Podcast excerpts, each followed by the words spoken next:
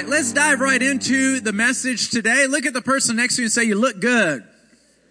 You look good. You look good. Uh, I'm going to share a, a thought uh, on this title Christmas surprise. Christmas surprise.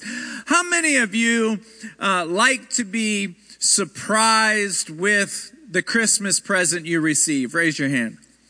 You, you like to be surprised. In contrast, how many of you are like, just give me my 50 bucks and I'll go pick it out? I'll go pick it out. You know, um, my, my family has uh, just lame traditions. We have a tradition of being lame. Um, until I married Allie, and then Allie brought like a specialness. Uh, like I remember one of our first girls. We've been married for 16 years. I said, "Hey, um, it's supposed to be a surprise, but my dad's getting you a sweater." And I'll never forget what she said. She goes, Well, if it's a, supposed to be a surprise, why'd you tell me? And I was like, I didn't know that, like, a surprise was a big deal. Like, like, at that moment, I realized that, wow, you know, some people like surprises. And, and I realized I like it too. I just didn't know I, I did. And so, thanks to Allie, we've established like a tradition of wrapping presents.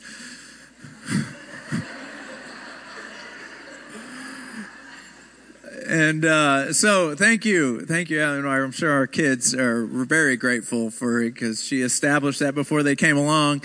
And uh, thanks to her, our 10 year old still thinks Santa Claus is.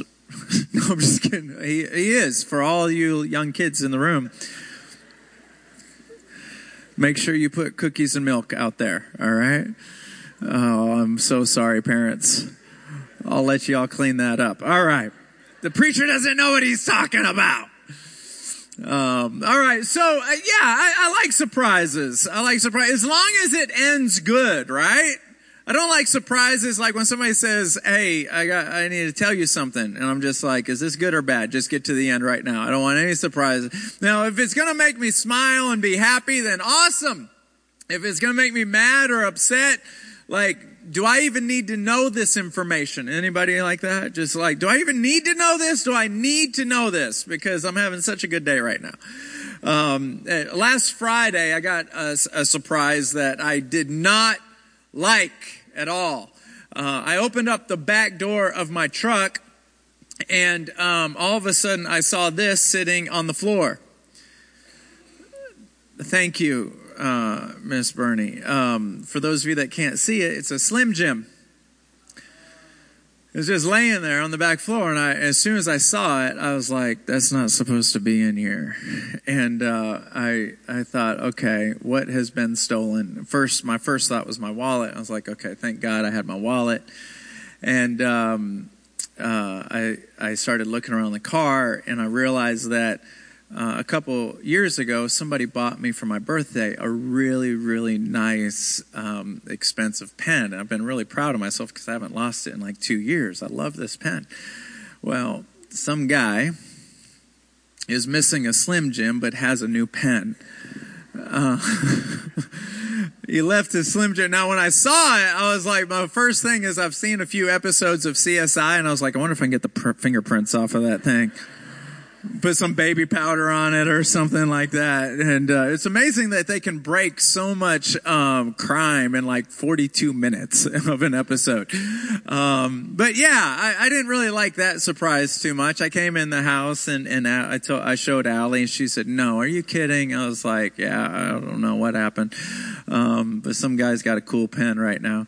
Um, and you know, the reality is, is that I, I am ticked off. I'm going to be honest with you. Uh, not enough time has gone by for me to get over my pen yet. And I know that it's, it's stupid. And so I'll get over it in a couple days. But then I got a junk drawer in my, in my kitchen that has everything in it. Does anyone have a junk drawer in your kitchen?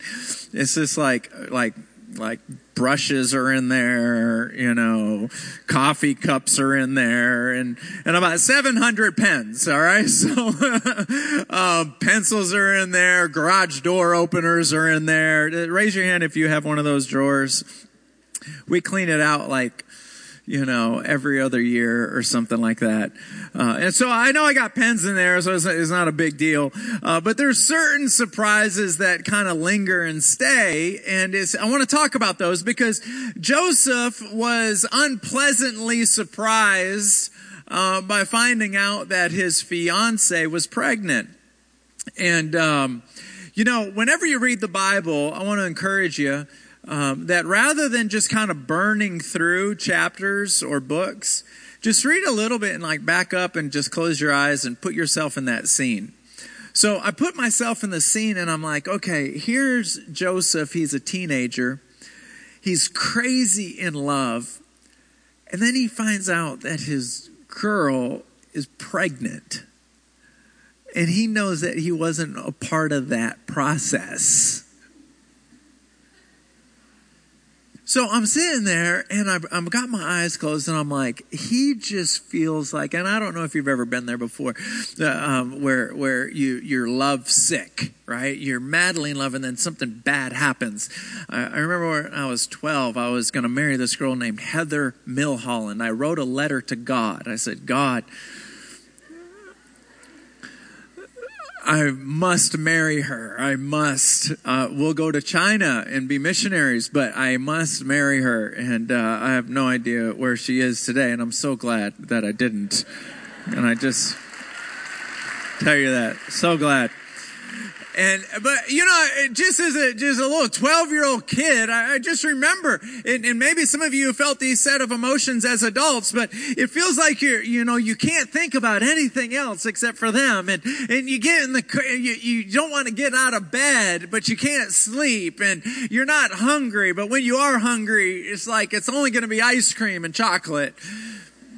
Have you ever been there? Uh, don't raise your hand because you, have got the person next to you convinced that you've never loved anybody except for them. So, uh, so don't don't raise your hand. But it's just like blah, and you just take long showers, and it's, it's oh, I can't. I'm not. I can't live life without this person.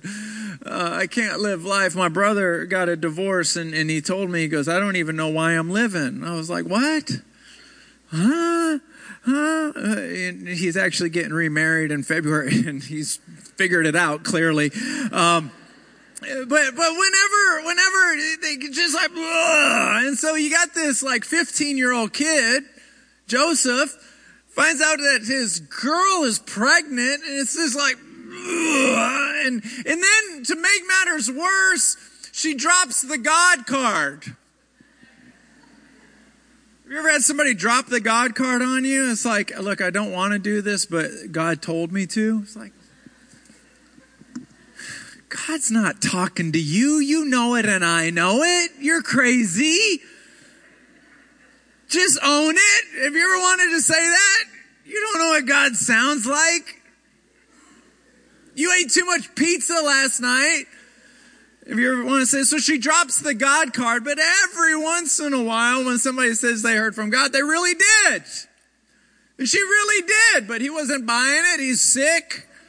He's, he's, he's looking for, he's like, I know it was, I know it was Eric. It was Eric, wasn't it? I'm gonna kill Eric, you know.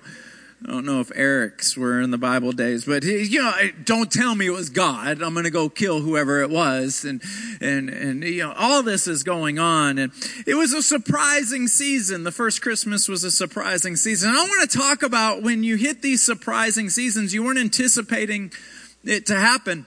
And, and I feel like there's three things that we learn. Uh, in these surprising seasons. And, and the first thing that we learn is, is how to call names. You, you, you learn to, to call people names. You learn how to call seasons names during surprising seasons. I'll give you an example. Um, th- this jerk right here uh, that stole my pen. I don't know his name. I could, you could be sitting here right now. I'm going to go watch you guys in the lobby and see if I see my pen. Um, but you, you know, you're just like, I don't know who he is, but he's a jerk. He stole my pen. I've named him. It was a surprising season and I've named him. Joseph named Mary, you are a liar. The baby is a curse and this whole year, this is, is devastating. It's horrible. You learn to name seasons when they come. But it's very, you gotta be very careful how you name a person and how you name a season. Because how you name a season will determine how you respond within that season. So here Joseph is saying, This is the worst season of my life. This is the worst situation of my life. And an angel shows up and says, Joseph, you're not even seeing the entire picture. Can I just tell you that when you want to curse a season, hold on a second, because if God has allowed it, you may not be seeing the entire picture. Because God is only good and He's only loving. And so, is there something in this situation. So she, the angel backs up and says, Joseph, you did not have a role in this. You did not have a role in your fiance getting pregnant. You did not have a role. You did not have a responsibility. You didn't do it. But this is your job. Your job is to go name the baby. That's your job. I want you to go name the baby and the name that you've been calling it as a mistake and all this other. No, no, no, no, no. It's not a mistake. His name is Jesus. I want you to go tell everybody that the name of the baby is Jesus, the one who saves. And so he named the baby the season, this cursed season. But in actuality, it was the one who saves. You know, um, if God has allowed that season, we got to be very careful how we frame it. See, a frame in your house, um, pictures were invented before a frame was. Uh, at some point, they put a, a picture out there and they want your eye, people who put a frame on a picture, they want your eye to focus in on that picture. And so psychologists, whenever they ask about framing, they want to know how are you focusing in? What are you focusing on while you're in the season? Framing. We got to be very careful how we frame and how we name, how we name people, how we name seasons. Uh, we got to be very careful how we name it. And let me give you a, a, personal example. I've got a friend of mine who pastors in Rockford, Illinois. He, he's a senior pastor. Uh, he had two beautiful, lovely kids, and, and then his uh, wife got pregnant with a third, and they found out uh, upon arrival that the baby had Down syndrome. He just couldn't quite figure out, God, why did you let this happen? Why did you let this happen? And so he came to the conclusion that um, this baby needed him. And so God gave the baby to him because the baby needed him. And then he felt the Spirit of the Lord speak to him, not out loud, but just right down in here. And it was, no, the baby didn't need you as much as you needed the baby.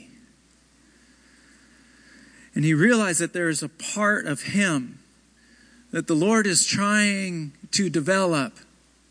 And in order to develop that part of him, he needed that baby with that personality, with that DNA arrangement. He needed that baby that way to develop Jeremy to be the pastor to be the husband, to be the brother, to be the sister, to be the father. It, the, the, the, the vision that God had for Jeremy needed that baby to come into his life, to form him and to make him into that person. And he backed up and he said, okay, uh, now I'm seeing my son completely different. I'm not seeing it as, oh God, why did this happen? He's saying, oh God, okay Help me not to fight the process. Help me, Lord, to embrace the process. And, and now he sees his son as the gift that he is to help develop him into the man of God that God has in store for Jeremy to be. It's all about framing. It's about naming. We got to be very careful when we look at somebody and say, my mother-in-law's a jerk. Uh, my father-in-law's a jerk. My brother is a jerk. My sister is a jerk. He's a jerk. They're a jerk. Everybody's a jerk jerk. And, and, you know what's so funny about, about naming and framing is, is this guy right here who stole my pen. If I could meet him, if he'll give me my pen back, I'll forgive him. Do, do you see the conditions that I have attached? Because I've already named you. You are a jerk and there's nothing that you can do about it until I get what I want. I know it's early, but I'm going to come right up to your front door and knock. And it, we got to be very careful you are a jerk and you are an idiot and you are a backstabber and you're selfish and, and, and, and, until you give me what I want, I'm changing your name. Seasons. What about seasons? My dad just lost everything he owns thanks to Hurricane Harvey. It hovered and didn't move until everything was gone. And some seasons will stay there until you're stripped of it all. And now my dad's got a name 2017. How is he going to name it? The year I lost everything. The worst year of my life. Now, there were six or seven, eight months before Harvey ever got here. Is the whole year got to be under that name? The whole year. Yes, it does. Okay.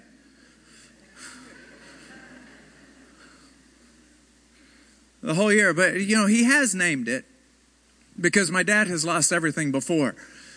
And, and, and, the, the, the people that have been flooded and lost everything, and this is the first time they lost everything, it's harder for them. But people that have lost everything before, they've been there before, I, remember Mimi, she's sitting on the second row here. Uh, I didn't meet her until her house burnt down. She lives across the street. Her house, she's got the prettiest house in the whole neighborhood. And uh, she did then, she, she does now. I mean, the prettiest house in the whole neighborhood. And it was Labor Day? Labor Day. We're playing Monopoly in our house. My brother leaves 10 minutes after he got there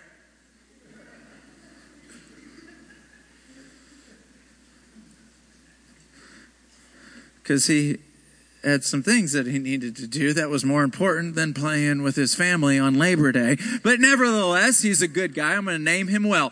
Um, he, he calls me on the way out of the neighborhood and says, Hey, dude, there's a house across the street burning down. I was like, All right, we just keep playing. I'm like, There's not a house across the street burning down.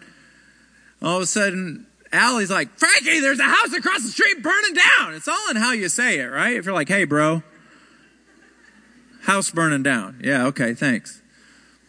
Right? That's how you say it. Allie's like, yeah, house burning down. We walk out there and see this house is burning down. We're like, oh my goodness. And we're just like, oh my goodness. And, and then and we, we ended up meeting Mimi and, and Doc across the street. And, and I said, uh, did you break down and cry? You remember me asking you that? Did you break down and cry? This was like a month afterwards. She said, No, I, I didn't. She goes, It was bad, but Frankie, you don't know what I've been through.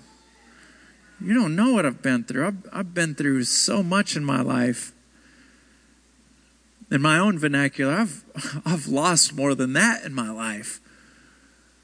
And, and now, through the seasons of life, she's learned how to frame.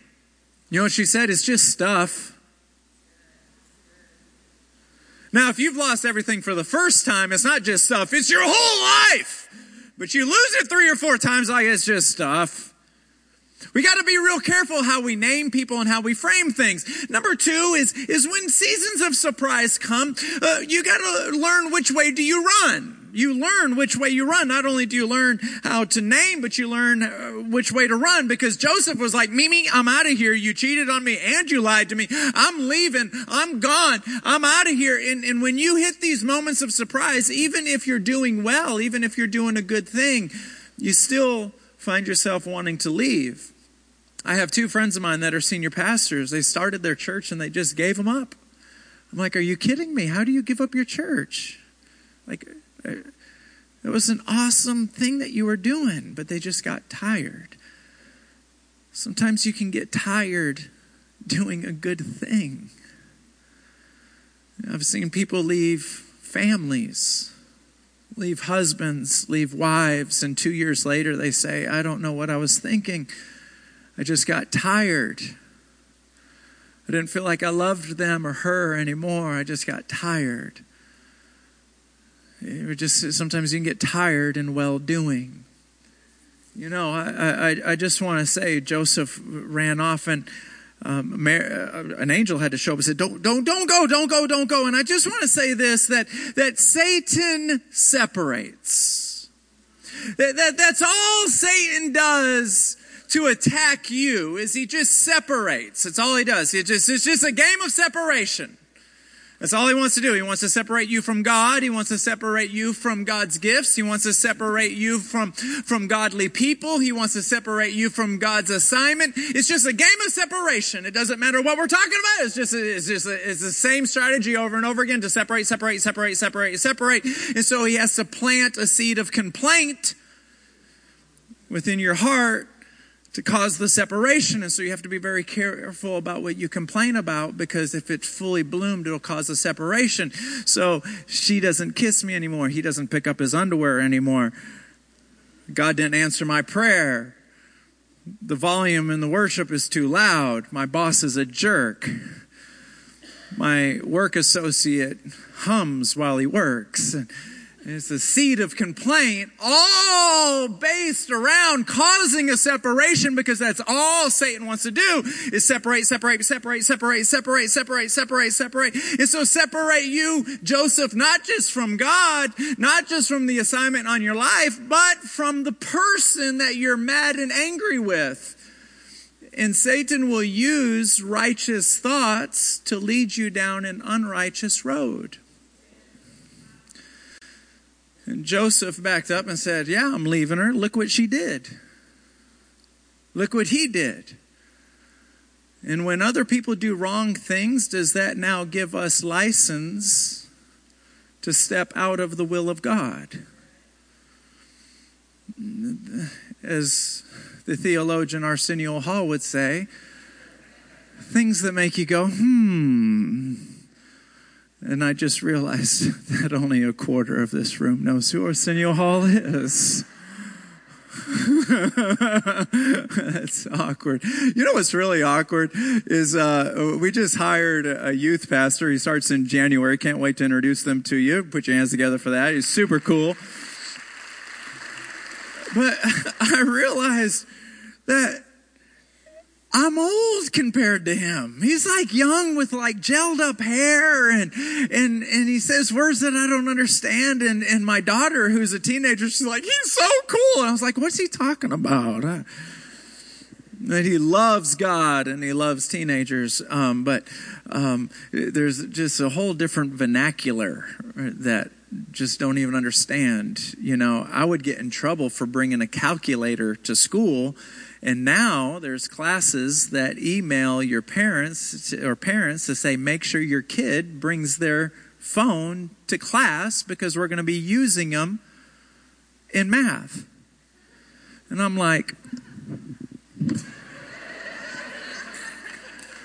I was right all along.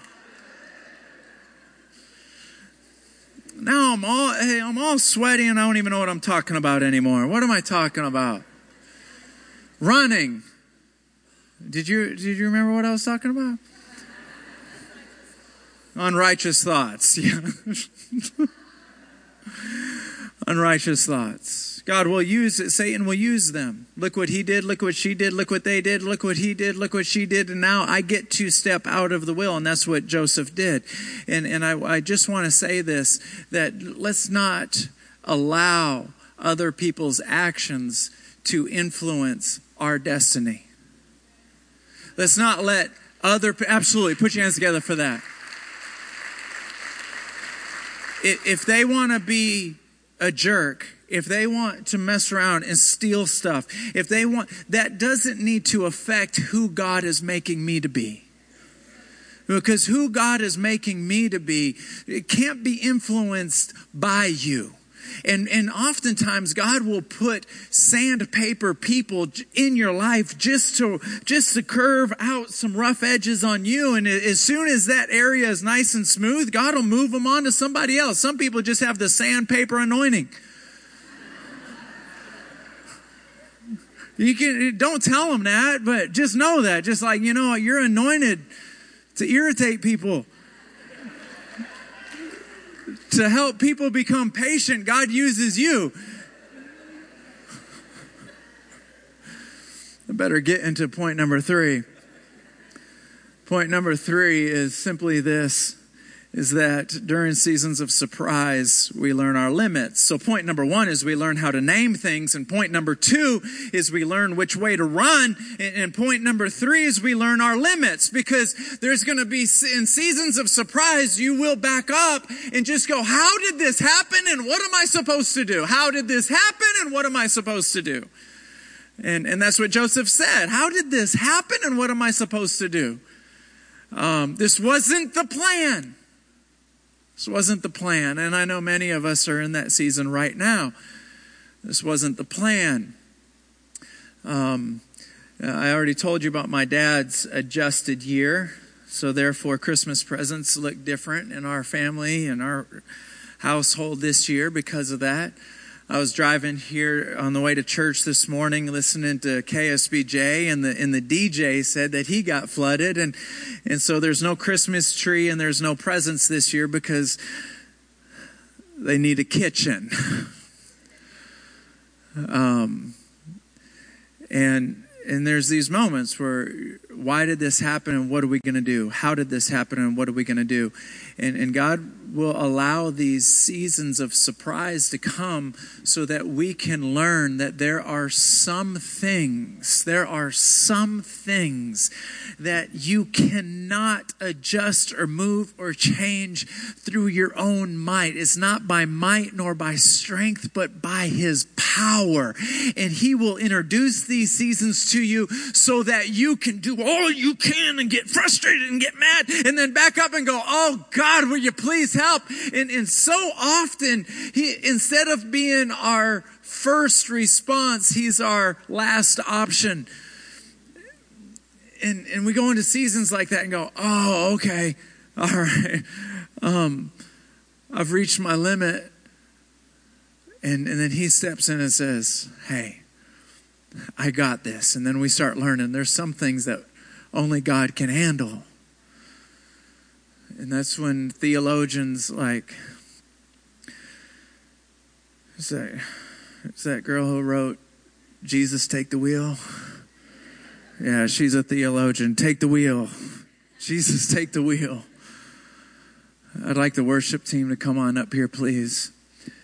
And I, I just want to say that I said it last week, I'll say it this week. There are so many people that are in this holiday season and they're depressed and they're discouraged and they're the people that you want to invite to church because somebody needs to tell them. There's certain things that you'll never be able to fix. There's certain things you'll never be able to solve within your own might and your own strength.